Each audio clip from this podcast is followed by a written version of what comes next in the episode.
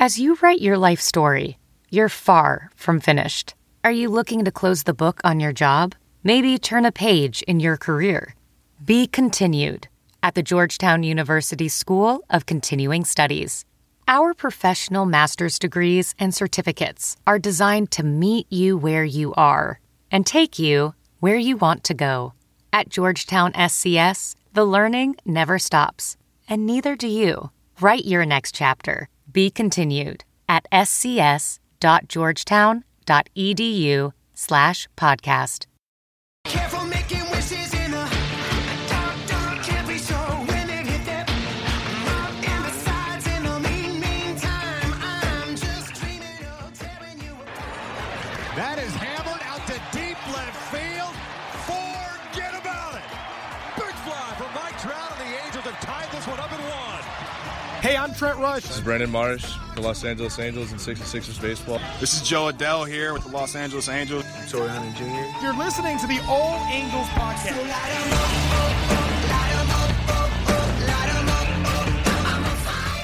What is going on, Angel fans? This is Daniel Garcia from the All Angels Podcast. To give you a full look, I guess, behind the curtain, I did this interview today, and it was supposed to play for us tomorrow on our regular podcast, but... We went not, I wouldn't say long, because, I mean, longer the better. I love talking baseball, but longer than we felt it would fit in our regular show. It would take too much of our regular show with everything going on with the managerial coaching changes. We want to make sure we had a good portion of time for tomorrow's podcast. So I'm putting this out now as a special, I guess, another interview podcast, because that's pretty much what it is. I was lucky enough to reach out and talk to Danny Rocket, and he has the Sonranto podcast. I think I'm saying it right. I jacked it up in the interview. You'll hear it. But anyways, he covers the Cubs out in Chicago, and obviously with the Joe Maddon rumors and Osmus being let go and all the changes going on, I figured it'd be a perfect time to talk to someone from Chicago that has seen Joe the last 5 years, what he did well, what he didn't do well, the atmosphere around him, you know, kind of the Chicago themed, kind of the Chicago thought behind Joe Maddon and whether or not he should have been let go or anything like that. So the interview was really, really good. I liked it. I enjoyed it. That's why I'm putting it out now. Literally, I just wrapped with him. So this will probably hit your phone or tablet or computer probably 45 minutes after the interview was actually done. So it was an awesome interview, a lot of fun to talk. And again, I always enjoy getting outside views from fans that are follow other teams, because then you get out of the bubble of Southern California and the Angels and all that stuff. So definitely a lot of fun. I'll put his Twitter and all his information in the description. So if you want to look in the description, if give him a follow or anything like that, do it. So before I play that, football is back. Le'Veon Bell, is with the Jets. Odell Beckham Jr. and Jarvis Landry have teamed up once again in Cleveland. The one thing that hasn't changed, though, is where I'm placing my bets this season. MyBookie is the place for football every week, and MyBookie has the better bonuses and more prop bets than any other sports book, period. This year, they're hosting the first online handicapping super contest. First place is guaranteed to win at least $100,000, and it only costs $100 to enter. All you got to do is pick 5 NFL games against the spread every week to climb up the leaderboard and score your share of a huge cash prize. And also, too, guys, the playoffs are up. And if you watched that playoff game last night, absolutely bonkers. Put some action on that. MyBookie, that's the place to do it. It makes the game even that more crazy. I would only recommend a service to my listeners that have been good to me. That's why MyBookie is always the right play. You bet, you win, they pay. MyBookie has live in-game betting on every NFL game. They've got the most rewarding player perks in the business. And for you fantasy guys out there, you can even bet the under-over on how many fantasy points a player scores each game. Now, if you deposit, MyBookie will match your deposit up to $1,000. So guess what? You put in $500, they'll give you an extra $500. You put in $1,000, they'll give you another $1,000. So even more money to play with football season, college football, MLB playoffs. I mean, I'm telling you, these playoffs are crazy right now. Just use promo code CHAIR to activate your offer. Visit MyBookie online today. that's mybookie.ag, and don't forget to use a special promo code CHAIR when creating an account to claim your bonus. Terms and conditions apply. Bet, win, get paid. And like I said, here's my interview with Danny Rocket. The next guest on the All Angels podcast, we're getting a little bit of outside perspective from what we do normally in Southern California, but someone that's watched Joe Maddon the last 5 years he was in Chicago. I'd like to welcome Danny Rocket from the Sonranto podcast. How you doing? Oh, you almost had it right. It's Sonranto. Ron. That's right. Like Ron Santo, but with the R and S switch. Oh, I see it now. Yeah. Sorry about that. Yeah. So, kind of like we were talking about earlier, you know, Maddon's out, Osmus is out. A lot of people down here in Southern California are really hoping for Joe Maddon to come back to Anaheim. So I wanted to kind of get your perspective on his tenure in Chicago. I mean, looking at the numbers, you would think he did a really good job and would get an extension, only missing the playoffs this last year. What was his kind of reputation, I guess, in Chicago these last handful of years? Well, I mean, Joe Maddon will always be a hero in Chicago because he brought the first World Series in 108 years to us after years and years and years of ineptitude and losing seasons. So for that, we'll always be thankful to him. And, you know, there's actually a lot of sadness in Chicago right now. I think it's kind of two-pronged, is that everybody agrees that Joe Maddon was probably the best manager of our lifetime, maybe since Frank Chance, you know, but you got to go back to like 1912 for that.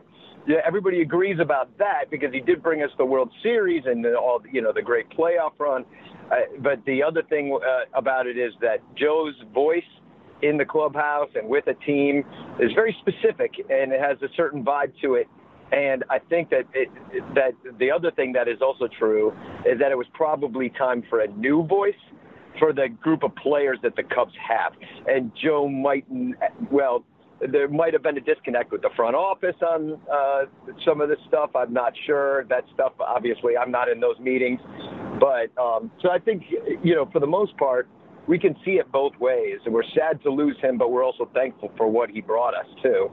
Yeah, kind of talking about that 2016 season where he did win the World Series. I thought at that point a lot of people were talking, you know, this young team at the time would go on a run and maybe win another one or two World Series. Now, what, in your opinion, kind of happened? I mean, obviously you still made it to the playoffs the next 2 years and still win 90-plus games, but was there anything in those 2 years where it didn't really get to the World Series that you can see, like, Maddon maybe messed up somewhere along the line, whether it was, like, you know, using the pitcher too much or anything like that?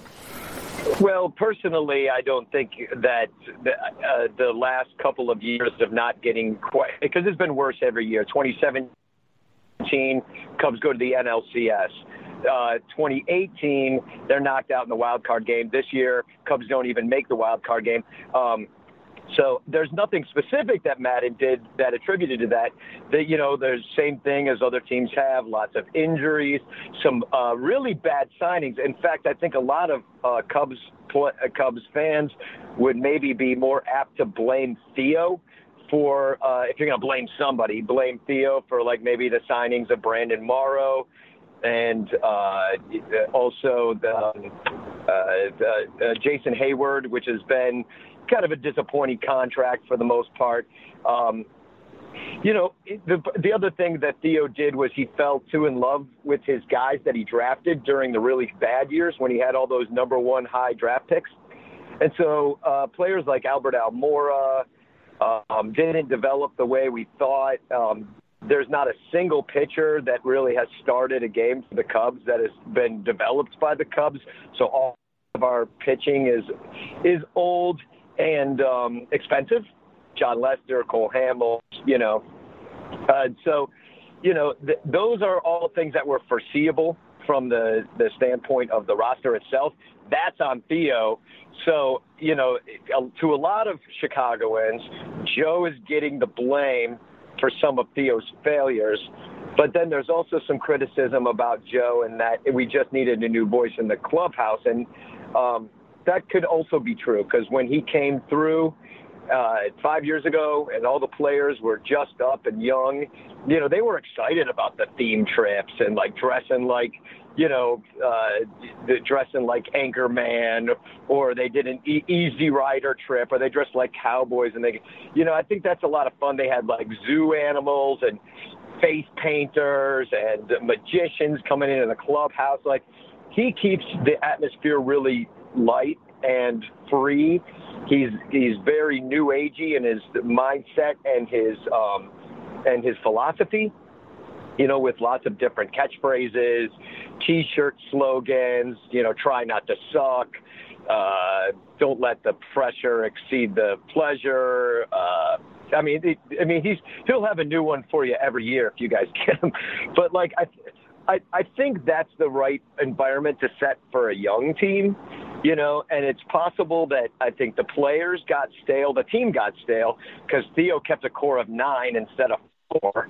And also at the same time, you know, Joe Maddon, you know, probably maybe just got a little bit too, maybe he ran out of ideas, like players were sick of the magicians and the farm animals and stuff.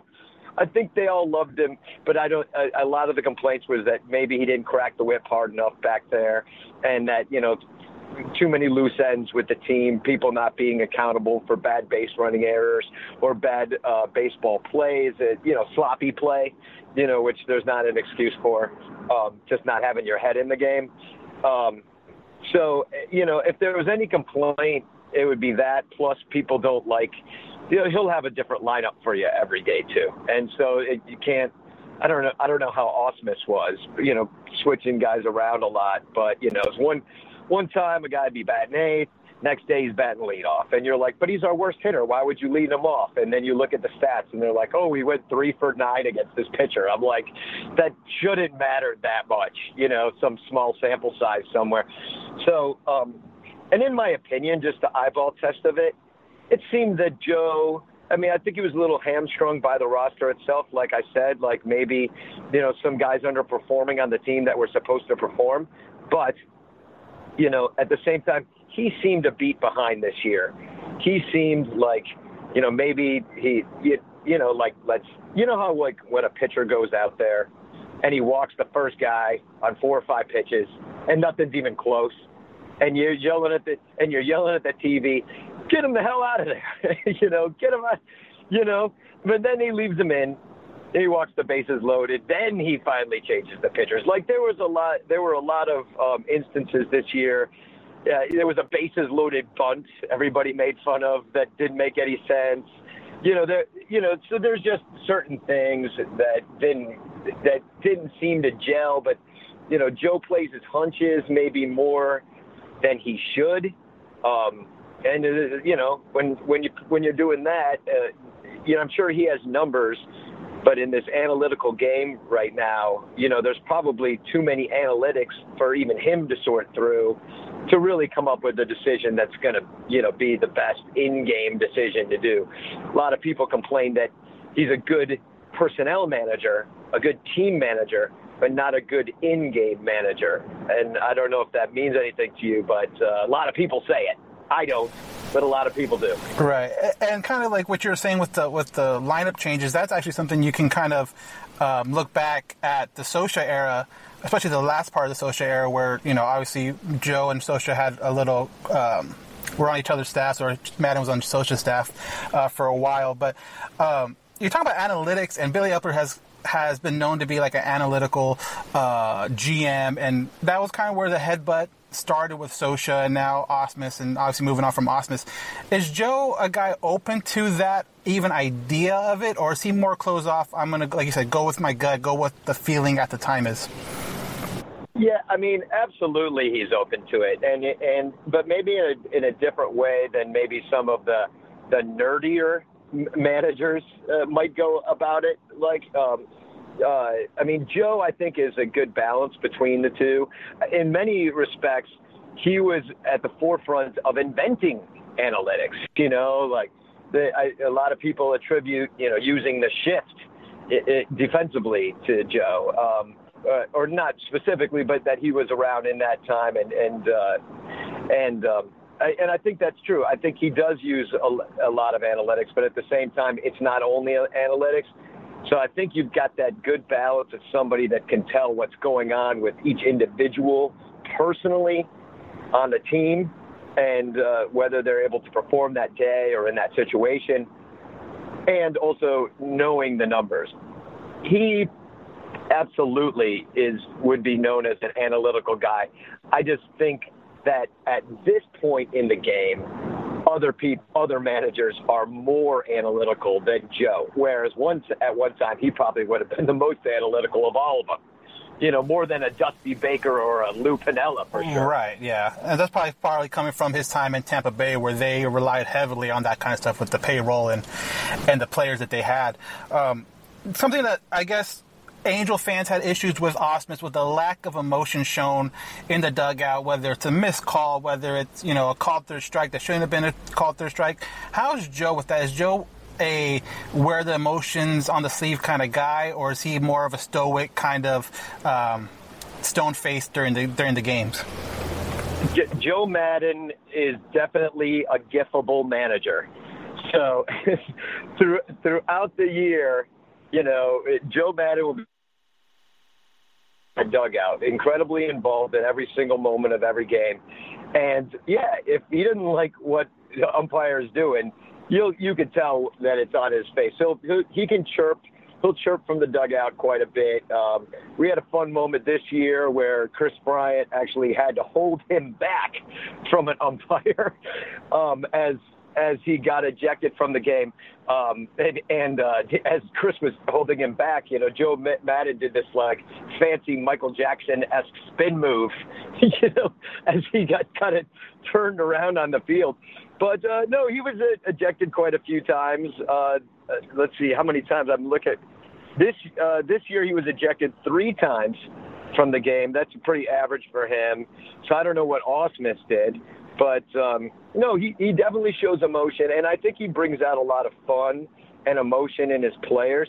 I think it's going to work best for some of your younger guys on the team. You know, like when you – I know – I mean, you're a pretty young team, you know, with the exception of, let's say, Albert Pujols. And, yeah. You know, yeah, obviously he'd be your grandfather. Brings the average age way up. Yeah, it really does. And, you know, and Joe's getting older, too. I think we had him in his wheelhouse, you know. I think he probably just wants to do 5 more years and retire. I think the Angels, I mean, that's where he started. So I can see him wanting to come back, hang out with Tommy LaStella, you know, Trevor Cahill. Is he still going to be over there? No, he's not. And that's a sore subject for the Angel fans. But, yeah, he had a 1-year deal, and I do not see them bringing him back at all. But LaStella is definitely a fan favorite. He has, by his performance, has won the fans over, and it was really unfortunate to see him with the injury right before the All-Star game where he got voted in by the players and other managers and stuff like that. So before I let you go... Go ahead. We didn't have a second baseman all year, so we were really missing him because he was just a pinch hitter for us. We never even gave him a chance. So, you know, now maybe Joe will be happy with his new toy, and I think he'll really love managing somebody like Ohtani. Or who's that other two-way player you guys have? Jared Walsh. I mean, he's obviously a two-way player, but he's more of a, hey, you're down by 9 in the 9th, just go get 3 outs. Or, oh, we're up by 9 in the 8th or whatever. We need to get through this. He's not a what you would call a high-leverage kind of reliever. Ohtani is definitely the toy of a lot of managers' ideas are ideal, so he's going to be the guy. We got Ohtani coming back. Like you kind of mentioned earlier, we are fairly young. We have age at certain spots, like a Pujols and Upton. But yeah, we still have some youth coming up. Is he good about, like you said, the whole magic, magician, and animals? Does that seem to really work well with the younger players that were coming through the Cubs? Well, it certainly did for us. And, you know, and it's even more, it's not just the off the fields or wackiness that you can expect from Joe. I mean, sometimes you can expect some on the field wackiness, like, you know, let's say there's like 2 lefty hitters coming up and, you know, Joe will want to use a lefty against both of those hitters, but there's a righty in between them. Well, he would send Travis Wood out to left field to play left field for a batter, double switch that guy out, and then, take the left fielder, i.e. the pitcher, and bring him back in to face the third batter. So it's like stuff like that. I think you can really depend on Joe to do, kind of moving things around. Definitely the, position players pitching in blowouts, but that's pretty much league-wide these days. And, I think he's a lot of fun. I think the young players really respond to him. I think he keeps it loose and keeps the pressure off the players. And that's something he wasn't able to do this year. As the players got older, as they're making more money, as the pressure from Chicago fans became greater and greater to, repeat, especially after – Theo Epstein basically threw the entire team under the bus at the end of last year, telling them that, there would be a reckoning and, we're not going to let this happen again. And then he did nothing. He signed, a crappy middle reliever and a utility man in Daniel Descalso, and then thought that would be enough. It wasn't, and I think a lot of that extra pressure was tough on the players this year. Also, I don't feel like Joe was allowed to manage in his final year. Like before, he'd release the lineup, basically that day, and nobody knew what they'd be doing or what position they'd be playing, and and then Joe would just release it, and you had to trust that it'd be good. And then they made him read books like Managing Millennials for Dummies, and this is a true story. And so you read that book, and he's like, okay. They want more of an expectation about what we expect from them. So I'm going to release the lineups 3 days in advance and stuff. So he wasn't exactly Joe was not being Joe this year, and it showed because it was a much worse year and it was a much less fun team. And a lot of that, and a lot of the fun things that Joe's known for, like the theme trips and the magicians and the mimes and all that stuff. That went by the wayside this year as well. I think they only had one or maybe two theme trips this year, where in the past it was four or five.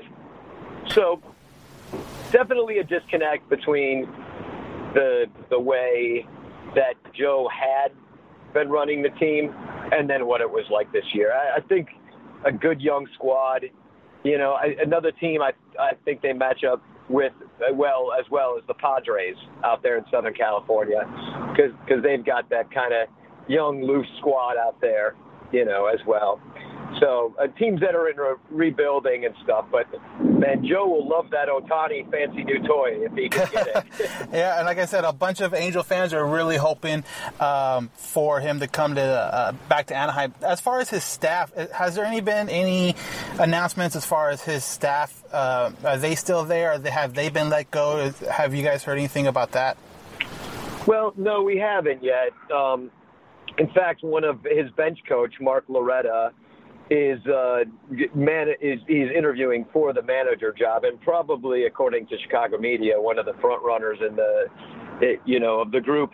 But his main guy for years was Davey Martinez. And, as we saw last night in the wild card game, Davey Martinez seems to be pretty happy what he's doing now. So that was his main guy. And I think Davey came up under his tutelage. Ever since then, another one of his bench coaches, Brandon Hyde, was also hired away after, was it 2017 or 18? I believe it was 18. I'm not sure. But, yeah, Brandon Hyde is now the manager of the Orioles. So, all of his coaches end up being managers. That's a really good sign. If you're trusting somebody under Joe Maddon's tutelage to be your team's manager as you rebuild, I think that's saying a lot. Well, that makes sense now. That's the reason why the Angels might have got rid of their bench coach and pitching coach yesterday. So Angels have some openings, not only just manager, but Danny, I'd like to thank you for your time. Again, that's the Sonranto podcast, and then they can get you at Sonranto, correct? Yeah, at Sonranto at Twitter, SONRANTO. Awesome, yeah. Man. Thank you very much for your time. Yeah, good. Have a fabulous off season. It came too soon for both of our teams. Yeah, exactly. You're absolutely right about that. Thank you very much, and I'll talk to you later. All right, thanks.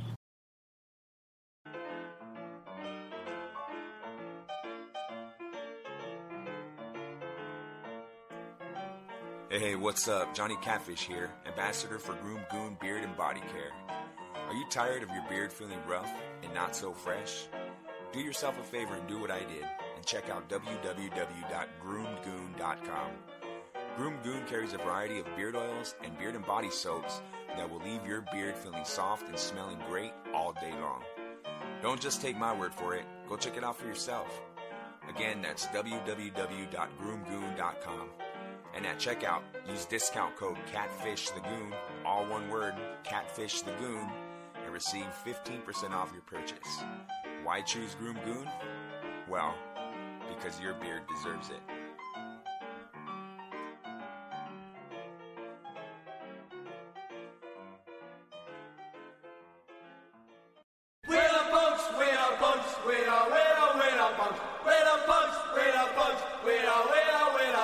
This is Hook Vicious. Listen to my show, The Punk Corner, on KJ Epic Radio, every Thursday from 5 p.m. to 7 p.m.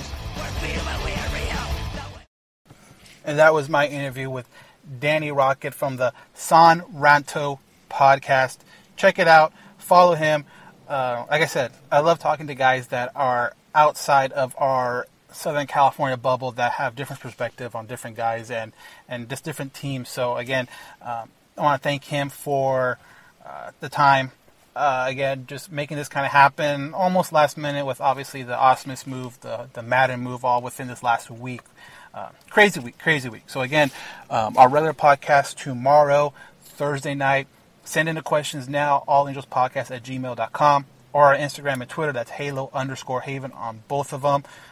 Again, we're going to do awards. Thursday night, we got MVP, not named Mike Trout, Rookie of the Year, Pitcher of the Year, and the Newcomer of the Year. So definitely, if you want to get in on that, give us your winners, and then we'll compare them to ours, and we'll talk about it on the show. But definitely look out for the show tomorrow on our live stream. We'll live stream part of it like we normally do, take questions there as well. But rate, review, follow us, all that good stuff. Tell a friend, email a friend, text a friend. Whatever it takes. But I just want to thank, again, Danny Rocket for his time. And then we will see you guys tomorrow night for our regular podcast.